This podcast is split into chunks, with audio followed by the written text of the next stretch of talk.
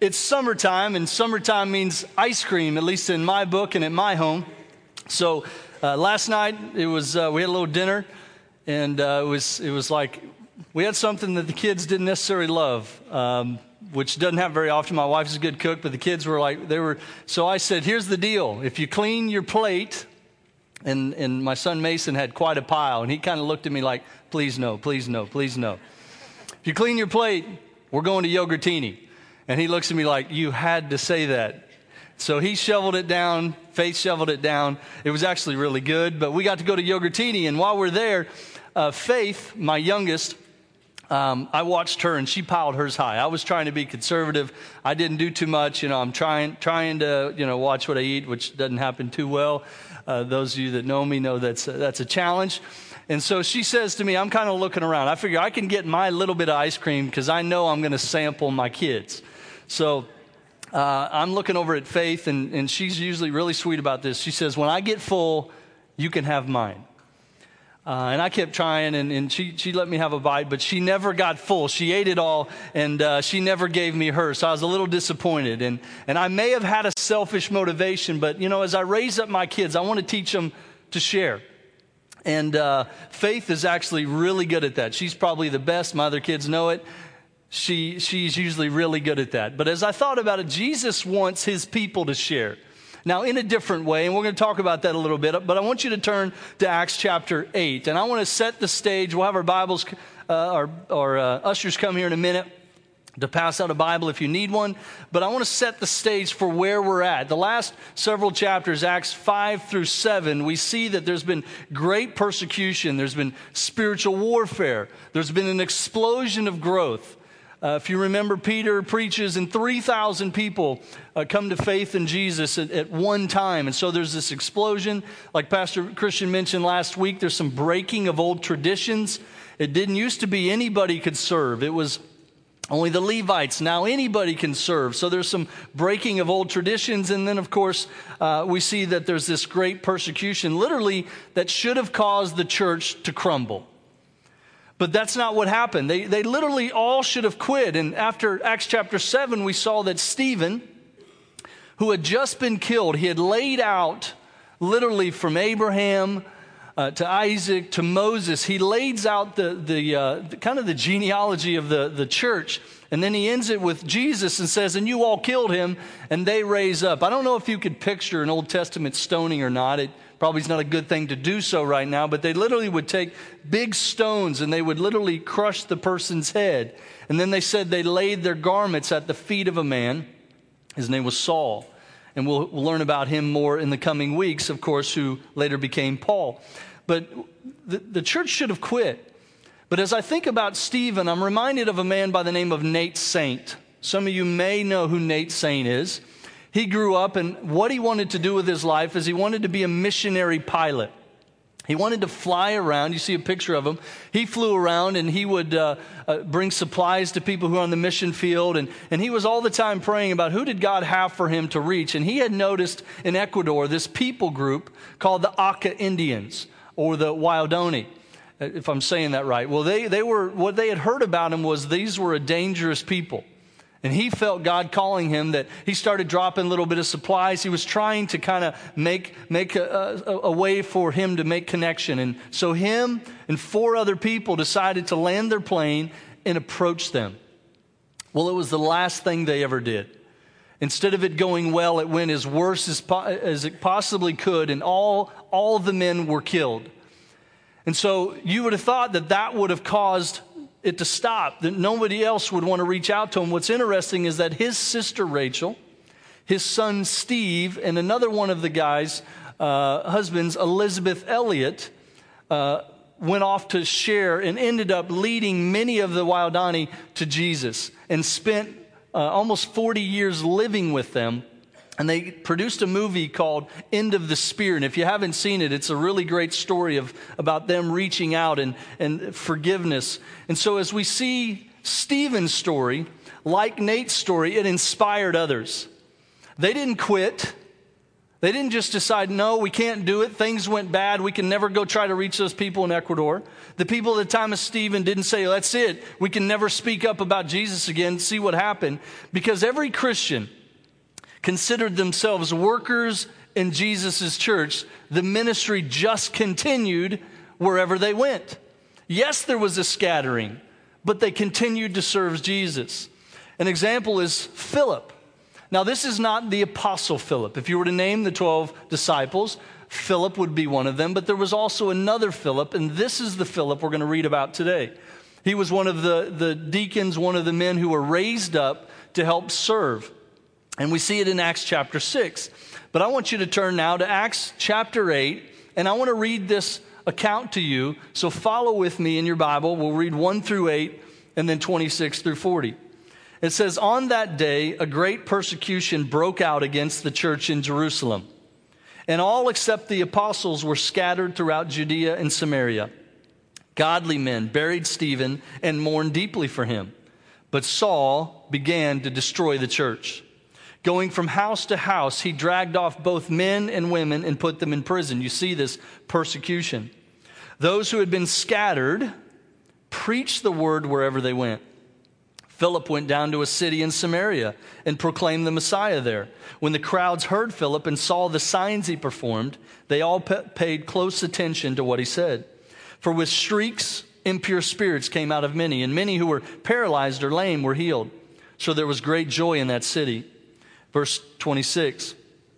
Now an angel of the Lord said to Philip, Go south to the road, the desert road, that goes down from Jerusalem to Gaza.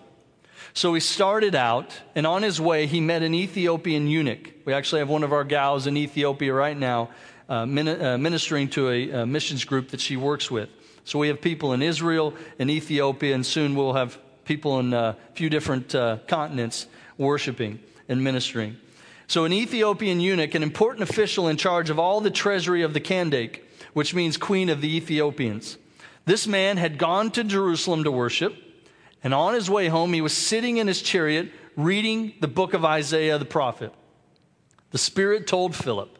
And as I hear that, I always wonder if God was speaking to you, if the Holy Spirit's speaking to you, are you listening? And would you respond like he responds and he takes actions? He takes action. Go to that chariot and stay near it. Then Philip ran up to the chariot and he heard the man reading Isaiah the prophet. Do you understand what you're reading? Philip asked. How can I, he said, unless someone explains it to me? So he invited Philip to come up and sit with him. This passage of scripture the eunuch was reading. And what's interesting is actually from Isaiah 53. It's an awesome Old Testament scripture that points to Jesus as the Messiah. It says this He was led like a sheep to the slaughter, and as a lamb before its shears is silent, so he did not open his mouth. In his humiliation, he was deprived of justice. Who can speak of his descendants? For his life was taken from the earth. The eunuch asked Philip, Tell me, please, who is the prophet talking about, himself or someone else? Then Philip began with that very passage of Scripture and told him the good news about Jesus.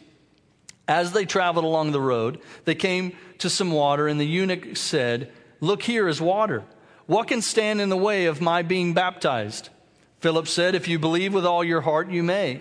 And the eunuch answered, I believe that Jesus is the Son of God.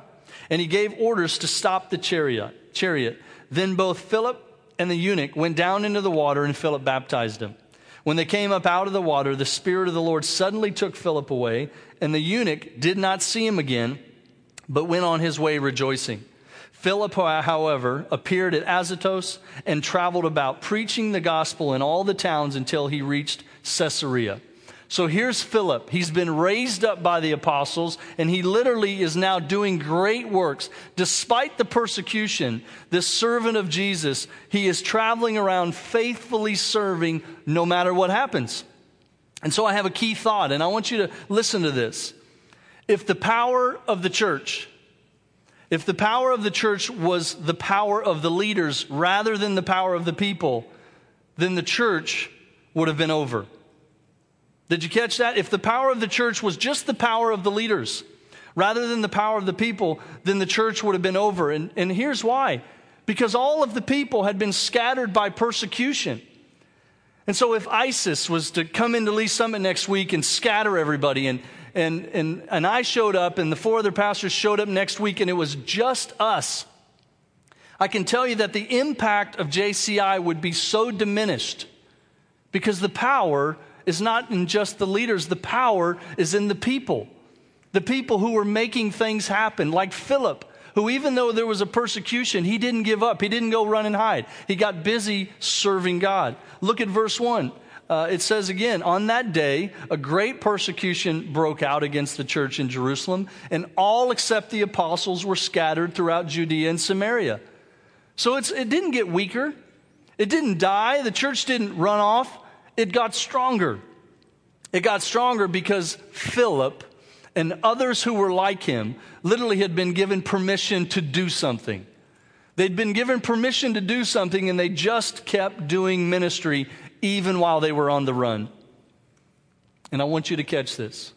Here's how it applies to you and I today. Philip was, was no longer sitting at the feet of the apostles right? They would they would teach. It said they met daily and they would teach the scriptures and they would learn the scriptures and they would pray and they would break bread together. That that was not happening. And if it was happening it was happening at a much smaller scale because of the scattering. So philip was no longer sitting at the feet of the apostles uh, learning like he had before. He was now using what he had learned to go impact other people.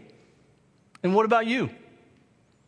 Is the same thing happening in your life because ultimately, the spiritual story of your life, the spiritual story of your life is not the sermons you heard. It's what you're going to do with your life. It's, it's the ministry you do. It's not, it's not five years from now, you go, man, I remember that awesome sermon. Yeah, that was a good one. No, you're going to remember what you did with it. You're going to remember the lives impacted, and hopefully you're hand in hand serving with some people who you impacted because of what happened in your life, perhaps through that sermon. So, this is the transition that we're asking you to make. If you've come in here and wherever you're at in your spiritual walk as a church that reaches people far from God, we hope you'll get engaged and we hope you'll start serving. We hope you'll help us to, to, to become a passionate Christian and then go help reach others. Because the Bible teaches that the church is the strongest when all the people are engaged in building God's church. It's at its strongest when everybody's serving. And, and this is something I want you to walk away with today and you never forget it. The, uh, the church is actually the church when the body ministers to the body. And I've heard great stories of that even this week. You see, when people in a small group minister to each other, the church is being the church. When people who serve together minister to one another, the, the church is being the church. It's the body is ministering to the body. When people who sit by each other, and some of you sit by each other every week, when you begin to help each other, encourage each other, then the church is being the church. And when you minister to your neighbors and when students reach out to other friends at church or other kids in the youth group and help them and how you doing and let me encourage you in your walk. And like last week when when a homeless man is helped get a meal at a Waffle House, the church is being the church. And so I want you to turn to this text and I want to share with you today. We're going to talk about becoming like Philip. So look at Ephesians chapter 4 with me. Ephesians chapter 4. So from Acts, go to the right. You'll run into it. Ephesians chapter 4, 11 through 13 says this So Christ himself gave the apostles, the prophets, the evangelists, the pastors, and teachers to equip his people for works of service, so that the body of Christ may be built up, until we all reach unity in the faith and in the knowledge of the Son of God and become mature, attaining to the whole measure, measure of the fullness of Christ. So, according to Ephesians chapter 4, God designed his church to be a place where people were trained. God designed his church to be a place where people are trained to minister and then sent out to minister. And we're building a building, and we're in the process of it. We've got We've been in planning meetings, we've been in architect meetings, we've been in bid meetings, we've been in city meetings, and things are going great. We are, we are moving right along in our building process. So it's an exciting time for us. We've got pictures of, of what the plans look like. And we'll, obviously, as we get more and more towards those final, we'll be able to share a little bit more about where we're at and what we're doing. And God uses church buildings. He does. He uses church buildings, but he uses them more as medical schools than hospitals. So, you know, we, we want to have a, a hospital as a church, but we also have to be equipping. And so we, we can't just have a church that's only giving medical attention where no one is ever being equipped. Because as Ephesians 4 says, we're to be built up, we're to find unity in the faith, and we're to become mature. And that's what should happen. And we're excited and honored that we'll have a church that will act as a hospital. And we will have ministries that will continue to be able to help people who are going through tough times, help people who are struggling through an addiction and other, other things that they need help with. But we are all as a congregation to get spiritually healed. We're to, we're to get built up so that we can be equipped to help more people. You know, the apostles were important, right? The apostles, no doubt, they literally launched the church. They launched the church. And we know that God's church uses full time pastors. We have full time pastors here that God uses, but, but we need to make sure that as we go forward, if we're going to be a church that impacts a lot of people in our community, then, then the pastors have to become more professors than just doctors. They have to become more professors than just doctors. So, uh, if you, if you follow me here, our church can be one that there's a team of five doctors who just minister to all the needs of everybody, or we can become a church who has professors as, as, as pastors who we help equip you. Our small group leaders help equip you. Our team leaders help equip you so that we're a church of 500 going out and ministering on behalf of Jesus. We're a congregation of 500 impacting uh, Cass County, Jackson County, Johnson County, all around us. Which do you think will have more impact? Five doctors or 500? 500 out doing something for God. You know, the Belgian draft horse is powerful. It can do a lot. It can, it can literally pull 8,000 pounds. There's competitions that see which draft horse, which Belgian draft horse can pull the most. You'd think two of them would pull 16,000 pounds, but they don't. They pull 24,000 pounds. And that's without any training, without any special working together for a while. They can work up to 24,000. No, if you'll actually kind of train them and help them and give them a little uh, nudging, they can pull up to 32,000 pounds. Just two of them. So here's the deal. We want all of us, if our church would all come together, all of us serving together, all of us trained up to minister. You know, we work in leadership development and things in our church where when we have huddles, it isn't just, hey, rah, rah, rah, how was your weekend? Yay, go God. No, we're, we're developing. We want people to soul care. We want people to help learn how to recruit so other people can, can, can grow in their faith. If we're all working in the same direction, think about how we'll be able to accomplish our mission right? Our, our mission, we, we say it every week. Not just we want, you know, not, not because they're going to have a quiz, although on, as a staff, we do have quizzes. In the first couple of years of our church, you know, we would have a, a pop quiz at staff meeting. All right, pop quiz, what's our mission statement? I mean, doesn't it make sense? We ought to know. Doesn't it make sense if we're a church? We want you to know. So we say it not just so you can memorize and rattle it off, but so that it's in your mind. We exist to see people who are far from God become passionate Christians who make a difference in the world. And, and we, we want people to know it and we want people to serve because we know that as we serve, it has impact on our soul. I've had a number of conversations with people who literally have said, I never knew serving could have a spiritual impact in my life. I've been in small groups where they've told me, hey, you all need to. I, have had great spiritual growth by serving. And so it, it did that in my life. I can remember my wife and I gave our lives to, to Christ 18 years ago. We, we were far from God, and we, we, we gave our lives to Christ, and we started serving, just little bits at a time. And then it became, we, boy, we could see we were growing, and then we, we were there every time the doors were open. We wanted to help. What can we do? We'll do anything. And we, and we did anything. And it, it had a spiritual impact in my life. I have no doubt it's, it's a big reason why I'm in full time ministry today because I just, along the way, I was encouraged and, uh, uh, and, and pushed to say, hey, serving is going to help change your life, and it did. And so we have some of our volunteers who we have who we've uh, heard their stories, and we want to share with you this little short video of how serving has impacted a few of our volunteers. My name is Sabrina, and I serve in student ministry. I serve with the youth because I have a passion for seeing these kids own their faith um, and really get to know who Jesus is on a personal level. Some of the rewards of serving with the youth have been watching the relationships develop between the kids um, and getting to develop relationships with them myself and getting to see their eyes open to who God is and all that He has in store for their lives. My name is Scott, and I serve in the Next Steps and also I help out with small groups. Serving at JCI is helping me grow deeper in relationship with new friends and being used to help them make a next step in their spiritual walk. I'm normally a quiet, reserved person. It's given me the courage to step out of my comfort zone and become bolder in my faith. My name is Rachel, and I serve on the production team and help out at the office during the week.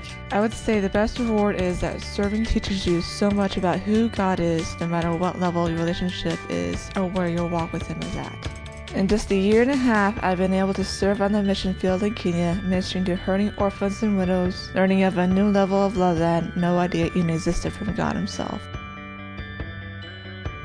We could literally do a story like that almost every week because we have so many great, great volunteers who have been impacted, their lives have been changed. So, my challenge to you is would you like to just go to church or do you want to become the church? Because the church is what goes out of here and ministers and helps people. So, with that thought as a backdrop, here's what you need to know today. Number one, that is that God wants to use you. He wants to use you. And we've shared this verse, Ephesians chapter 2, 8 through 10. It says, For it is by grace you have been saved through faith. And this is not from yourselves, it's the gift of God, not by works, so that no one can boast. Verse 10 For we are God's handiwork, created in Christ Jesus to do good works which God prepared in advance for us to do. And then I love 2 Timothy chapter 2 because I want people to serve, but I also know that as you serve and as you read your Bible and as you come to church, God will start to work on your heart. And I told you that I was far from God when I walked into a church in 1996. I was far from God. And I know that along the way, God started to work in my life and clean my life up. And He started to get some things out that didn't need to be there. And He started washing me and cleaning me and helping me to be more and more useful for Him. Anybody, we, we, we want you to serve, but we know that as you do, God will work on your life. And here's what Ephesians or 2 Timothy 2 20 through 21 says In a large house, there are articles not only of gold and silver, but also of wood and clay some are for special purposes and some for common use. Those who cleanse themselves from the latter will be instruments for special purposes, made holy, useful to the master, and prepared to do any good work. I want my life to be clean and holy. I want to live the best I can so that God will continue to do great things through me. Not because of me, but great things through me. I want to be able to impact people for God. And I don't want to ha- have that not happen because I, I decided, well, I, I, don't want to, I don't want to get some things out of my life that need to be out of there. So each of us was created by God to do something. And you don't even have to ponder it. You don't even have to say, God, do you want to use me? Because the answer is yes. God wants to. You don't even have to think about that. And, and you've got to realize that because you're a Christian, number two is that God has gifted you to serve. He's gifted you. If you're a follower of Jesus, He has gifted you to serve. Romans 12, 6. We have different gifts according to the grace given to each of us. And 1 Corinthians chapter 12, verse 1 says, Now about the gifts of the Spirit, brothers and sisters, I do not want you to be uninformed. 1 Corinthians 12, 7. Now to each one, to each of us, to each believer, the manifestation of the Spirit, spiritual gifts, is given for the common good, good for the church, for the purposes of the church. And you have to realize the biggest opportunity a person has for, for, for development is to find out how and where they're gifted to serve. That's, that's one of the, the greatest and most important opportunities you have is to find out where you're gifted to serve. And that's why fall small groups are going to be great for you because I'm right now working and developing along the shape model, which Saddleback created. It's a shape model and it is one that helps people to determine what they're uh, what they should serve in, what area they might be called to, how God has gifted them. And so the SHAPE is a, an acronym. The S is for spiritual gift. We will help you determine what your spiritual gifts are. So we'll walk you through that. We'll help you to determine what do I have a heart for? What is it that burns within me that every time I see it, I want to do something? What do I have abilities at? How has God given me certain abilities? What's my personality? Maybe you're outgoing, maybe you're not. Maybe maybe you have a more of a support role. Maybe one of you say, "Hey, I would like to do this that's a little more outgoing." E, uh, what is your experience? Some of you say, "I have gone through this and this." And I don't know if God can use me. And, you'll, and, and we'll say, guess what? Because you've gone through this and this, guess who you get to minister to? The people who are right now going through that. And we'll help you to figure out what your shape is. And forever, you're going to know for the rest of your life how God has prepared you to serve. So I want to encourage you to get involved in a small, a small group this fall. Now, many of ours have taken a break for the summer. Uh, gives the host a little bit of a break, but they're, they're, you know, they're meeting for barbecues. They're getting together to serve from time to time. So, but we're going to, we'll launch some new ones this fall. So, some of you who haven't gotten involved in one want to be a part of one. We'll have some new ones this fall. We had 30 groups meet this last semester, uh, so we'll have a few more than that here for the fall. But I want to encourage you to get involved in one. Rick Warren says service is the pathway to real significance. It's through ministry that we discover the meaning of our lives. And I believe that. Number three, our church will have greater impact in our community if you become like Philip. If you decide to be a minister like Philip was, if you decide to go out and minister and help people. And some of you think, well, you know what, I've got to figure out exactly what I'm good at before I start. I can't do anything in the church until I, you know, that shape thing, that fall thing sounds good. I'll, I'll serve like November. I believe that you should serve now because as you do so, you'll have a couple of months to have an idea of, you know what, this is really what I'm called for, or please don't ever make me do that again. That was not fun. That was not good. That, that wasn't a fit for me. I was anxious every time I came to church. No, I want you to get involved now because I believe that as you do so and as you walk through the shape process, you'll go, I've got some hands on experience to tell me that, man, this is absolutely where I'm shaped to be. So I want to encourage you to do that. I want you to say yes to the do something challenge. And we've actually had 20 more people last week sign up to do something. We've had 51 total people to already say, I want to get involved. And that means that you're willing sometime in the month of June to start serving. Maybe it's one time. Maybe you get in a rotation every other week. That's up to you. We're hoping that at least maybe you would come and do an orientation and figure out where would you like to serve if you want to serve. And you might sign up for something, three weeks later go, you know what, that wasn't for me. That's fine. We'll get the piece of paper back out and say, where else would you like to try? We'll be glad to help you figure that out. But here are the, here are the areas general administration. Uh, we've got folks that work with the, the bulletins during the week. Uh, we've got folks that do some other administrative roles uh, during the week. We have campus support all the things you see set up around the auditorium, around the nursery, uh, in the children's area, set up and tear down. Family ministry, if you'd like to work with someone uh, who's, uh, who's an infant, or if you'd like to help someone who's in preschool, uh, if you'd like to help someone in the J Kids area, student ministry, you can even maybe circle that if you know well, student ministries for me. That's my first choice. So I'd like you to put a like a one and then maybe a two. And uh, we don't want you to sign up for everything because then we don't know how to really follow up with you. But put a one next to your favorite thing and two, and then we'll walk you through that. And then creative arts, all this stuff you see up here, and the, sound system, the team that records our messages, puts them online. We need technical folks and non technical. So you, you say, I, I like that stuff, but I'm not as technical. That's okay. There are areas that you can get involved with. You don't have to be a genius at a computer or a genius with a lighting system.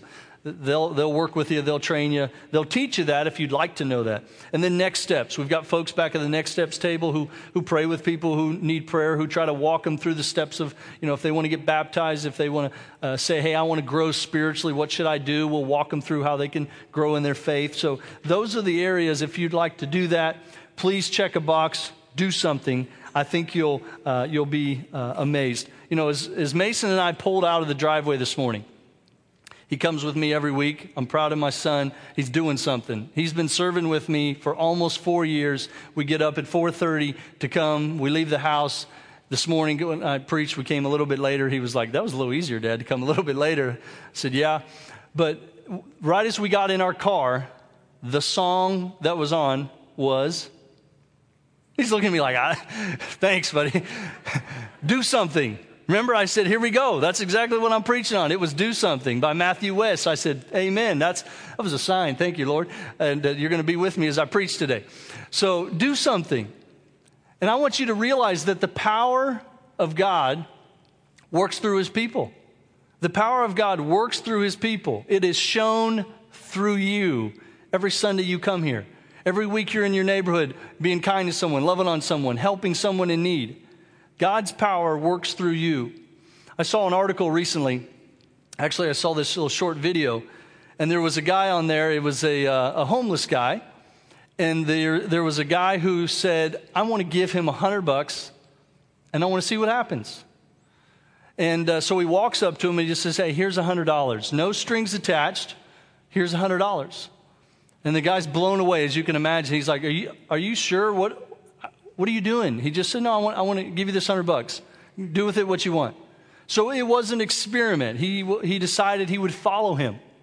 And so he followed this guy, and he sees him go into a liquor store, a convenience store, and he thought, uh oh, I hope it's not what he's going to do. And he comes carrying these bags out. And he's, he's got three kind of, kind of large, kind of like Walmart bags.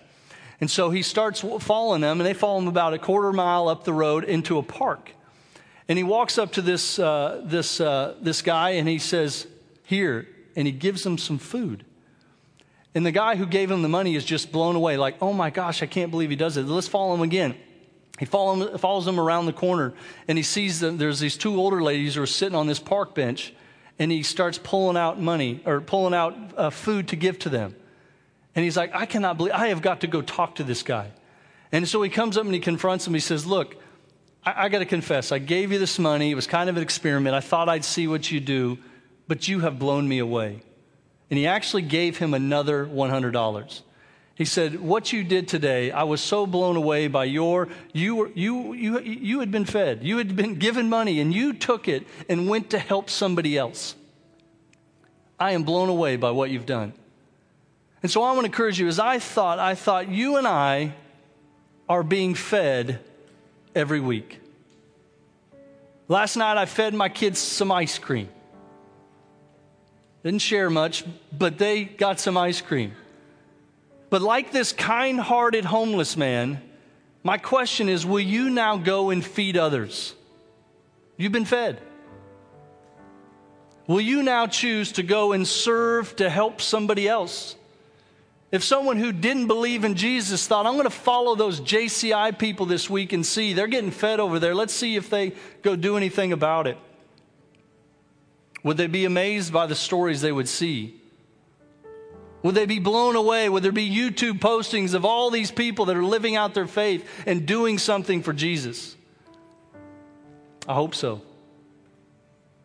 I want to pray so. If you would, let's pray.